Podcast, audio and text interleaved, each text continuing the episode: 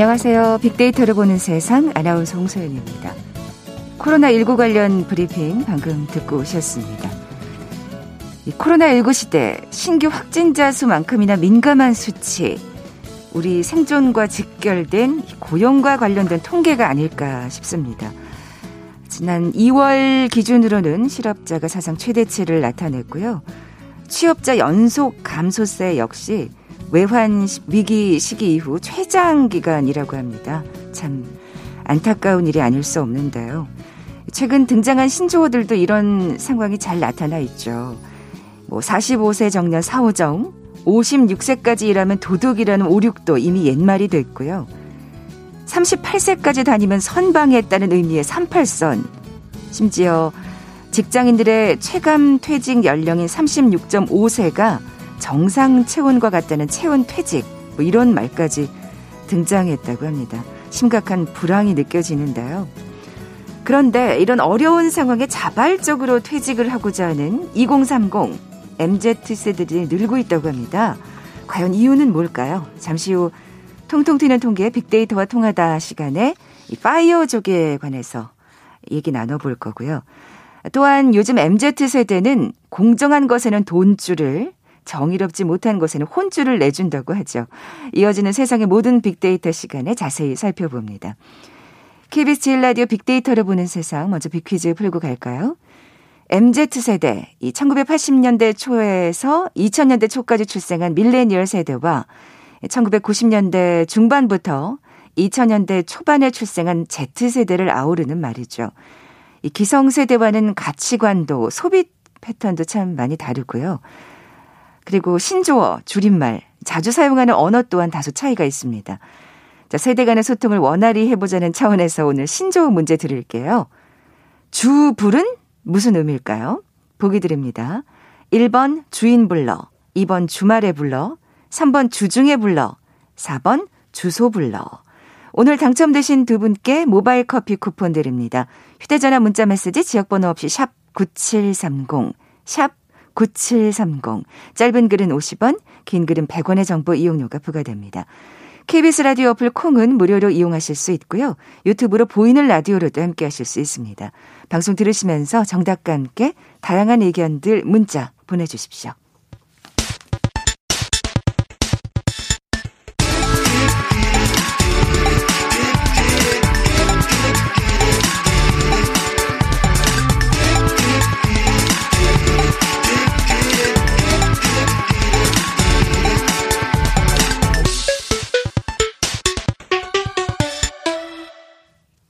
데이터와 차트로 세상을 보는 시간이죠. 통통 튀는 통계 빅데이터와 통하다. 디지털 데이터 전문가 김원식 박사 나와 계세요. 안녕하세요. 네, 안녕하십니까? 참 은퇴 준비하면은 50대 이상 직장인들이 계획하는 것이다.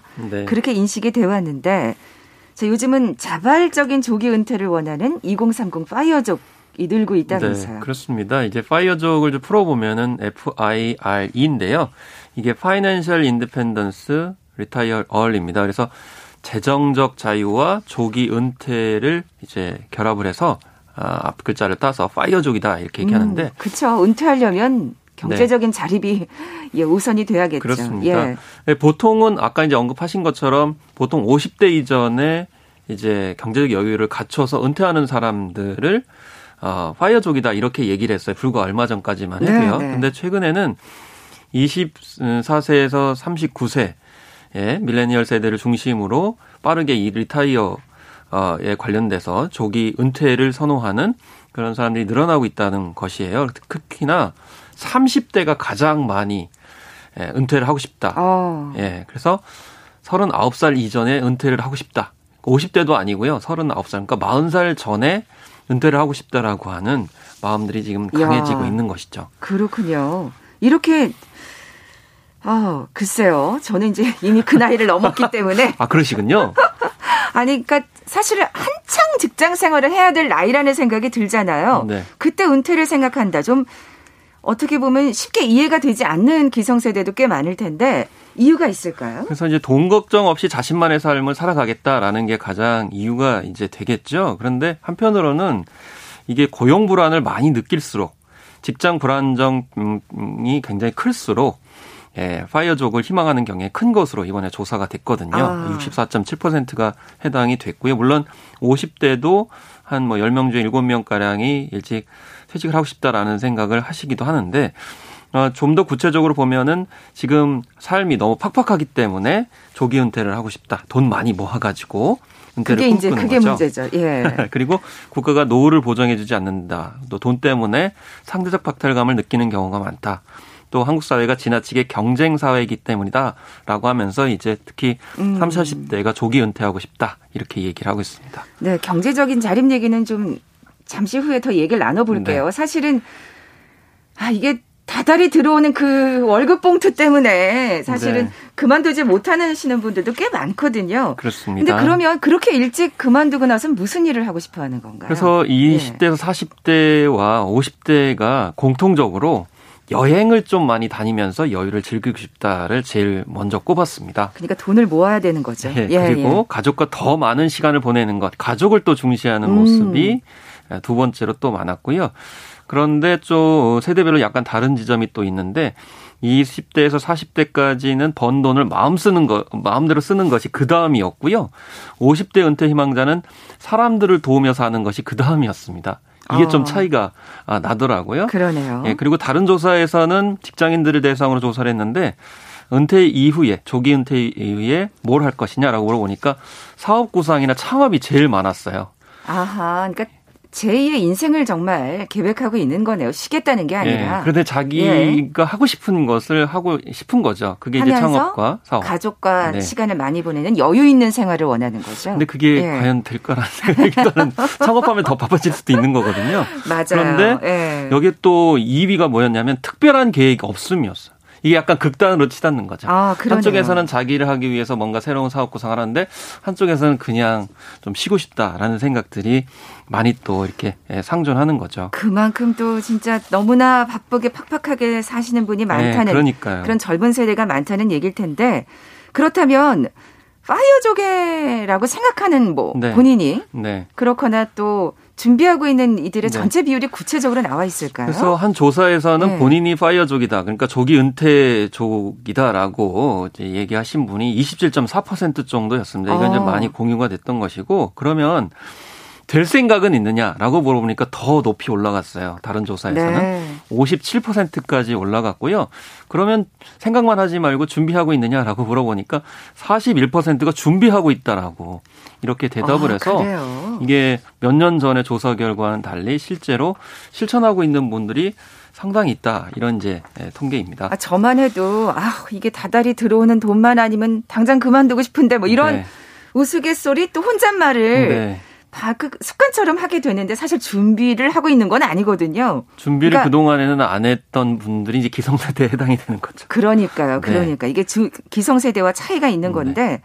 뭐 이게 우리나라만의 문제는 아닌 것 같습니다. 왜냐하면 파이어족이 골칫거리다 이런 얘기가 또 해외에서 나왔다면서요. 이게 이제 예. 사실 그 파이어족의 이제 기존의 어떤 그런 행동 방식인데 돈을 모으려면 대체적으로 어떻게 하냐면 되게 절약을 하게 되죠. 그리고 저축을 많이 하게 됩니다. 음, 음, 그런데 그렇죠. 개인으로는 굉장히 좋지만 이 국가 경제 예를 들면 미국의 중앙은행의 연방 준비 제도 같은 경우는 골칫거리인 거죠. 왜냐하면 돈을 안 쓰게 되면요 돈이 안 돌아가는 거예요. 음, 음. 실제로 보니까 밀레니얼 세대 그러니까 24세 39세 근로자 가운데 은퇴를 기대하는 응답자가 예, 이전 세대보다 그러니까 X 세대보다 거의 어, 10% 가까이 증가를 했어요. 돈도요. 아. 10만 달러 그러니까 1억 2천만 원 이상을 모은 비율이 그 전에 보다 한 10% 가까이 늘어났어요. 엄청나네요. 그러니까 돈이 예. 안 들어오는 거죠. 네, 그렇기 네. 때문에 이 저축을 크게 늘리고 소비를 줄이는 그런 생활을 연방준비은행은 바람직하지 않게 생각하는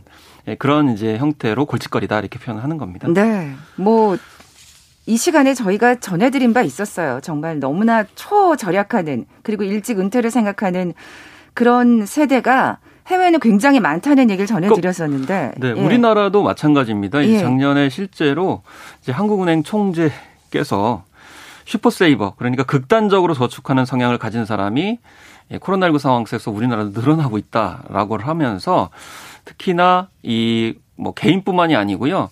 가정이나 기업이 지금 예금 형태로 쌓아두는 돈이 증가를 하고 있다는 거죠. 이거는 이제 최근에도 또 한 통계가 발표가 됐거든요. 아, 그렇군요. 이제 가정 경제에서는 예. 대외적으로 사실 본인이 의도한 것도 있지만은 또 상황이 코로나19 때문에 가정의 저축률이 쌓이다 보니까 결국에는 예, 돈이 안 들어올 수 있다라는 이제 국가 경제 차원에서 이런 예. 고민도 사실 있는 건데 개인들은 또 개인들대로 이제 자구책을 모색해야 되는 그런 상황이라서 그렇죠. 참 이걸 어떻게 옳다고 네, 그러다고 네. 할수 없는 그러다고 할 수는 없는 거죠. 네. 예.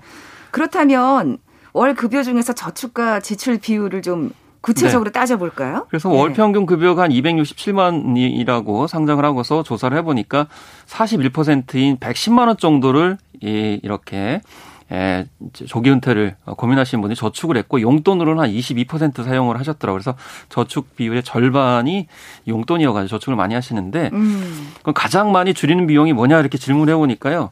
외식이 55.9%였어요. 그리고 아. 의복 구입, 음주 활동이 그 답 변으로 이어졌는데 아 이렇게 되면 외식 업체는 정말 좀 어렵다는 생각이 들고 그래서 이렇게 식당 하시는 분들이 아. 어려운 분들이 많이 아, 게 아닌가 그런 측면이 있는데 어쨌든 뭐 예. 뭐 외식을 너무 많이 남용하는 것도 문제일 수는 있지만 그렇죠. 국내 식당은 좀 그래도 되도록이면 이용을 하는 게 좀 바람직해 보이긴 음. 하는데요. 네, 네.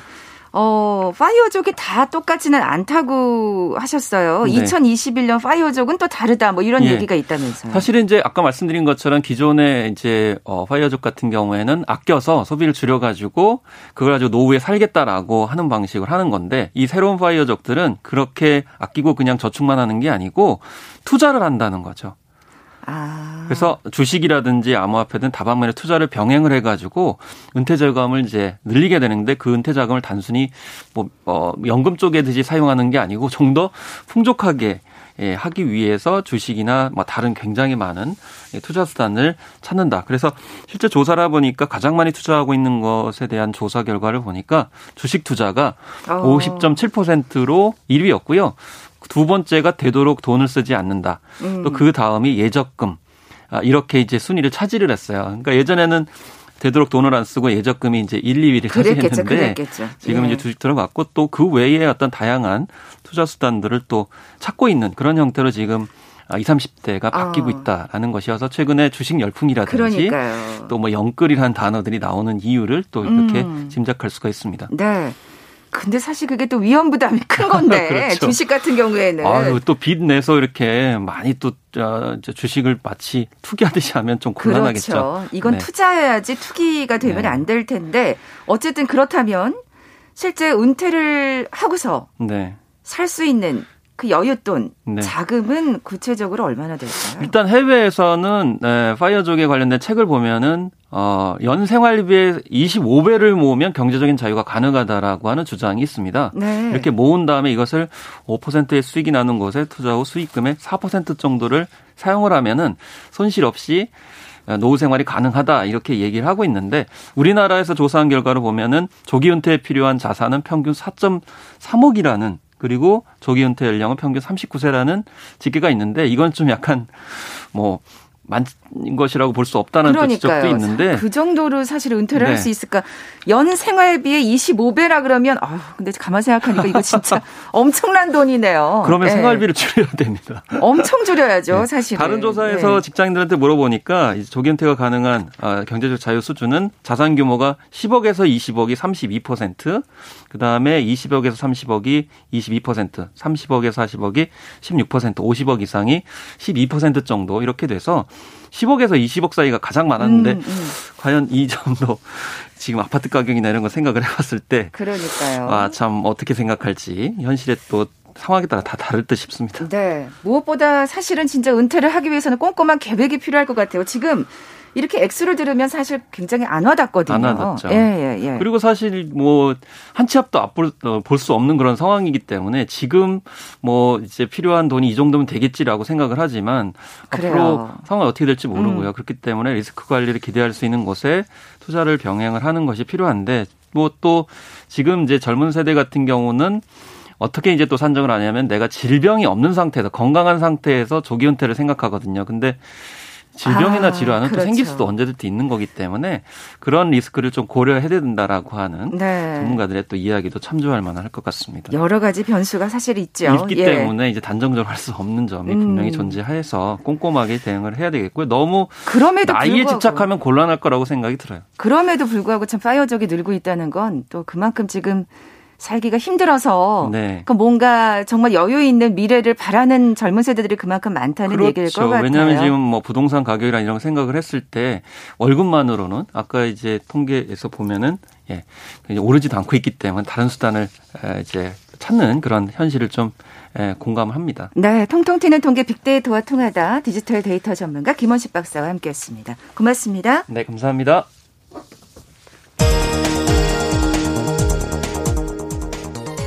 헤드라인 뉴스입니다.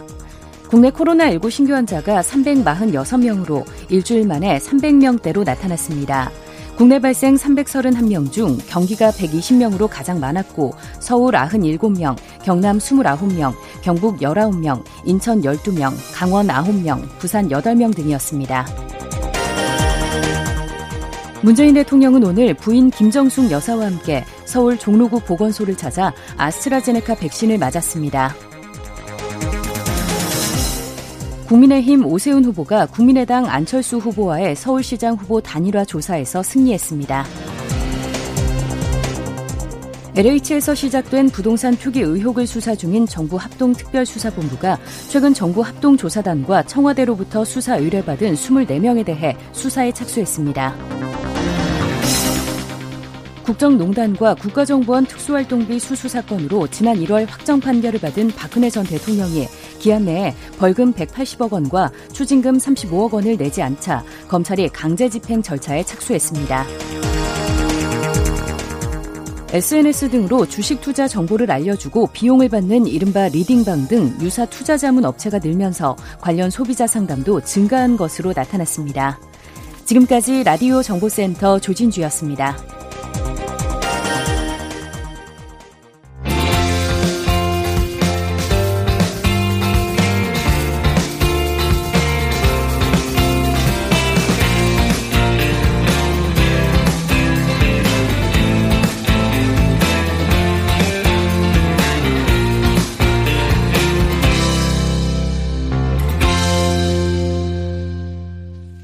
궁금했던 모든 화제와 이슈를 빅데이터로 분석해보는 시간이죠. 세상의 모든 빅데이터.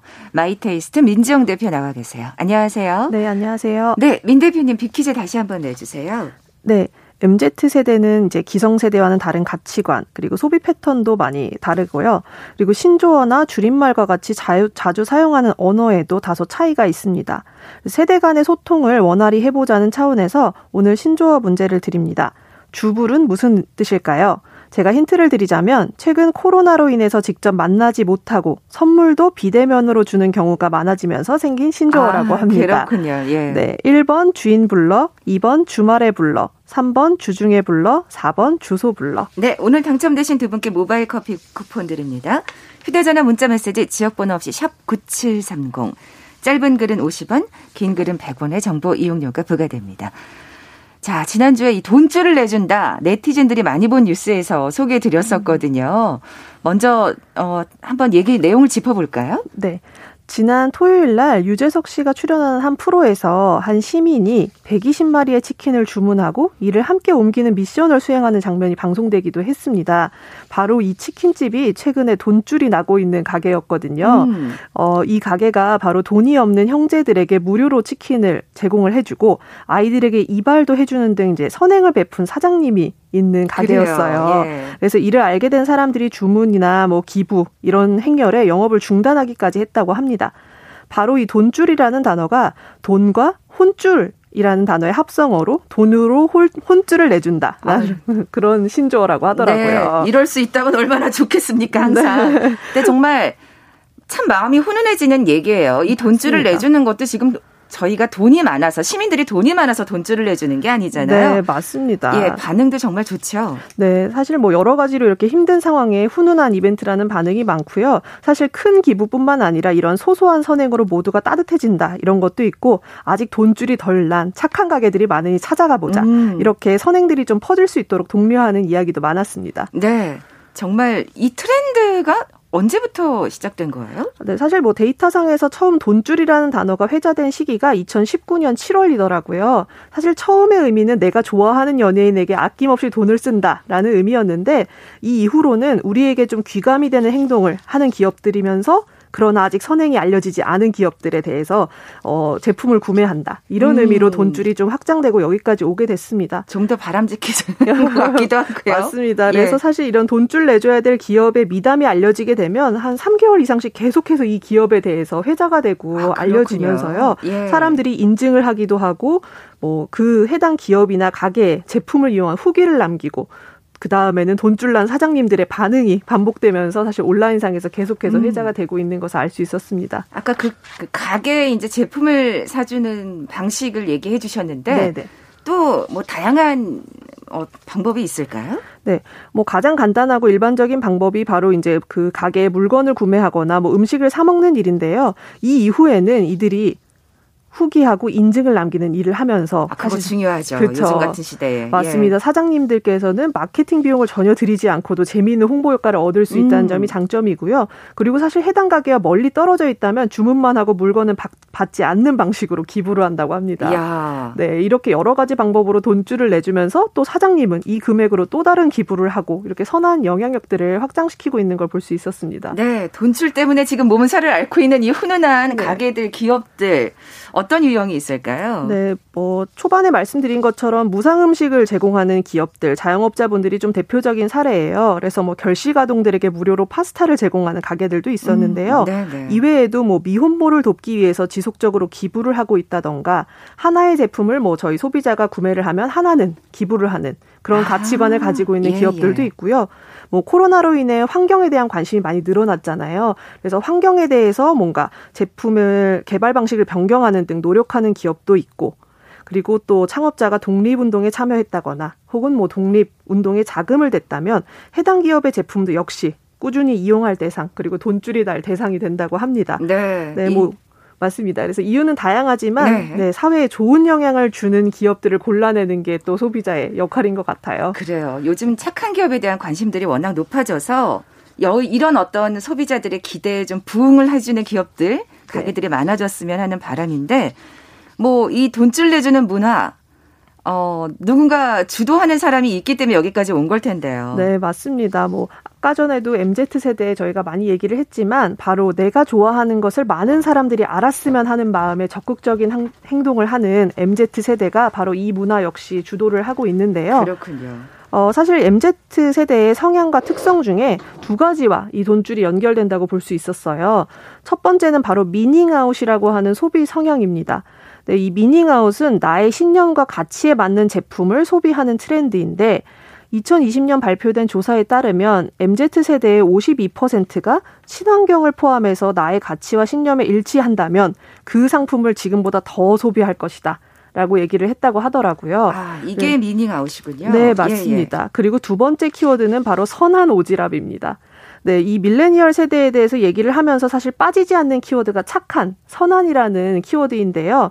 사실 나부터 선한 의도와 가치 등을 적극적으로 알리면 사회적으로도 되게 좋아질 것이다. 라고 믿고 이들이 행동을 한다고 해요. 아, 이런 건 정말 바람직한 MZ세대의 성향이네요. 맞습니다. 예, 예. 그래서 이들의 이제 대표적인 활동이 바로 그 영업글, 후기인 거죠. 그래서 음. 돈줄 난 기업들이 홍보도 빠르게 되고 영업도 확산된다라고 볼 수 있겠습니다. 네. 워낙 MZ세대가 이 정의라든지 공정이라는 단어에 굉장히 민감하게 반응을 하잖아요. 네, 맞습니다. 어, 그, 그렇기 때문에 또 반대로 혼쭐이 나는 기업들도 분명히 있단 말이에요. 네, 예. 뭐 간단하죠. 그들이 생각하는 공정하고 정의로운 가치에 부합하지 않는 기업들이 바로 돈줄이 아니라 혼줄이 나는 기업이 되는 건데요. 네. 어, 사실은 인종차별이나 약자에 대한 차별, 그리고 공정하지 않은 방법으로 이득을 취하는 기업들이 혼나는 대상이 되고 소비자들이 반대로 이들의 제품을 소비하지 못하도록 영업을 하더라고요. 이것도 또 어떻게 보면은 그 아까 말한 그 리뷰에 반대되는 네 맞습니다 어. 반대 영업글이 되겠죠 그렇죠. 절대 예. 이용하지 말아라 이런 음. 영업글이 될 텐데 또한 또 하나는 돈줄을 의도하고 평소 행동하는 과는 다르게 일회성의 마케팅 광고로 좀 흉내만 낸 선행 하는 기업들도 외면을 받더라고요. 아, 제대로 찾아내는군요. 네, 그게 뭐 단순하게 뭐 이 가게가 좋으니까 우리는 찾아가 보자 이런 수준이 아니더라고요. 되게 음. 꼼꼼하게 이들에 대해서 알아보고 분석하는 성향을 가지고 있었는데 한 예로 그 전세 전 세계적으로 퍼진 그 흑인 대상으로 한 인종 차별을 막기 위한 운동이 있습니다. 이게 바로 BLM 운동이라는 건데요. 사실 여기에 수많은 기업들이 참여를 했는데 몇몇 기업들이 정작 고용이 된 흑인 직원들의 처우는 백인 직원들과 여전히 차별을 하면서 이런 그럴싸한 캠페인 광고만을 만들어서 송출을 하면서 시류에 편승을 했다. 네. 포장만 네, 포장만 그렇죠. 그럴듯하게 네, 예. 네 그래서 이런 비판과 함께 사실은 뭐 캠페인 광고에서 이런 일이 있을 수 없는데 전체 공감의 50%가 싫어요를 남기는 세상에. 등의 반응으로 소비자들이 이제 혼쭐을 내줬다라고 볼 수 있겠고요. 그래서 이제 기업들은 사실은 보여주기식이 아니라 좀 진심 어린 방법으로 그 소비자들이 원하는 가치에 부합하는 행동을 해야 할 것 같아요. 음. 그러면은 우리가 돈을 들이지 않아도 노력을 안 해도 이제 그들의 행동에 반한 소비자가 또 알아서 돈쭐을 내러 와주시고 음. 그리고 주변에 또 영업도 해줄 것 같습니다. 네, 요즘 소비자들 정말 똑똑합니다. 네. 예, 세상의 모든 빅데이터 마이테이스트 민지영 대표와 함께했습니다. 고맙습니다. 네, 감사합니다. 자, 오늘 빅퀴즈 정답은 4번 주소 불러였죠. 모바일 커피 쿠폰 받으실 두 분입니다. 1호 23님 주물럭 불고기인 줄 알았어요 하셨는데 정답 보내주셨네요. 0819님 어, 정답 보내주셨습니다. 두 분께 선물 보내드리면서 물러갑니다. 빅데이터로 보는 세상 내일 뵙죠. 고맙습니다.